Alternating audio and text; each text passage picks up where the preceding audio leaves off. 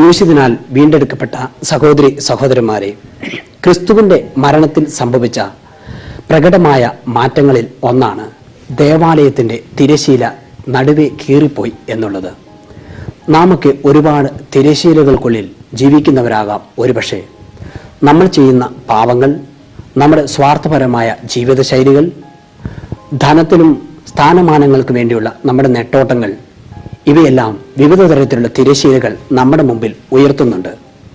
അതൊരു പക്ഷേ ഉത്താന അനുഭവത്തിന് കാരണമായേക്കാവുന്ന ചില നേർക്കാഴ്ചകൾ നമുക്ക് അന്യമാക്കുന്നുണ്ട്. ഉൽപ്പത്തി പുസ്തകത്തിൽ നമ്മൾ വായിക്കുന്നത് പ്രപഞ്ചത്തിലാകെ വ്യാപിച്ചു കിടക്കുന്ന സർവവ്യാപിയായ ഒരു ദൈവത്തെക്കുറിച്ചാണ്. എന്നാൽ പിന്നീട് ചരിത്രത്തിൽ ഇങ്ങോട്ട് കടന്നു വരുമ്പോൾ മനുഷ്യൻ ഈ ദൈവസങ്കല്പത്തെ ഈ ദൈവിക ശക്തിയെ നാല് ചുവരുകൾക്കുള്ളിൽ ഒതുക്കുന്നതായിട്ടാണ് നമ്മൾ കാണുന്നത്. അനുഷ്ഠാനങ്ങളിൽ മാത്രം പ്രകടമാകുന്ന ഒരു ശക്തിയായി ദൈവസങ്കല്പത്തെ അവൻ പരിമിതപ്പെടുത്തി. അതിനായി ചില നിയമങ്ങളും ഉപനിയമങ്ങളും അവ സൃഷ്ടിച്ചു. ഇങ്ങനെ പരിമിതമാക്കപ്പെട്ട ദൈവിക സങ്കല്പത്തെ മാറ്റിമറിക്കുവാൻ തിരുത്തി കുറിക്കുവാനായി ക്രിസ്തു ഈ ഭൂമിയിലേക്ക് കടന്നു വന്നു. അവൻ പഠിപ്പിച്ചു ബലിയല്ല കരുണയാണ് ഞാൻ ആഗ്രഹിക്കുന്നത്.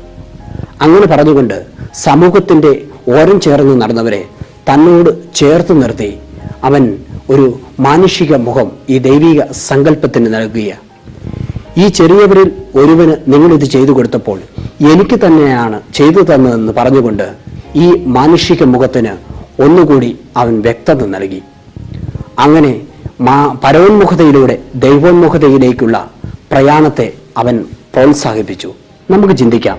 ദേവാലയത്തിലും നൊവേന കപ്പേളകളിലും ധ്യാന കൂടാരങ്ങളിലും മാത്രം ഉള്ള ഒരു ദൈവവിചാരമാണോ നമുക്കുള്ളത്?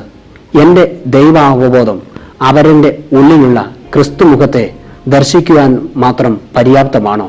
അല്ല എന്നാണ് ഉത്തരം കിട്ടുന്നതെങ്കിൽ സ്വാർത്ഥതയുടെ അഹങ്കാരത്തിന്റെ അശുദ്ധിയുടെ ഈ തിരശീലകൾ നമുക്ക് കീറാം. അങ്ങനെ നിറം കെട്ടുപോയ നമ്മുടെ നന്മ പ്രവൃത്തികളെ നമുക്ക് മികവുറ്റ ചായക്കൂട്ടുകളാക്കി മാറ്റാം. അങ്ങനെയാകുമ്പോൾ ക്രൂശിതൻ നമ്മെ നോക്കി പറയും ഇവൻ എന്റെ പ്രിയപുത്രൻ ഇവനെ ഞാൻ സംപ്രീതനായിരിക്കുന്നു.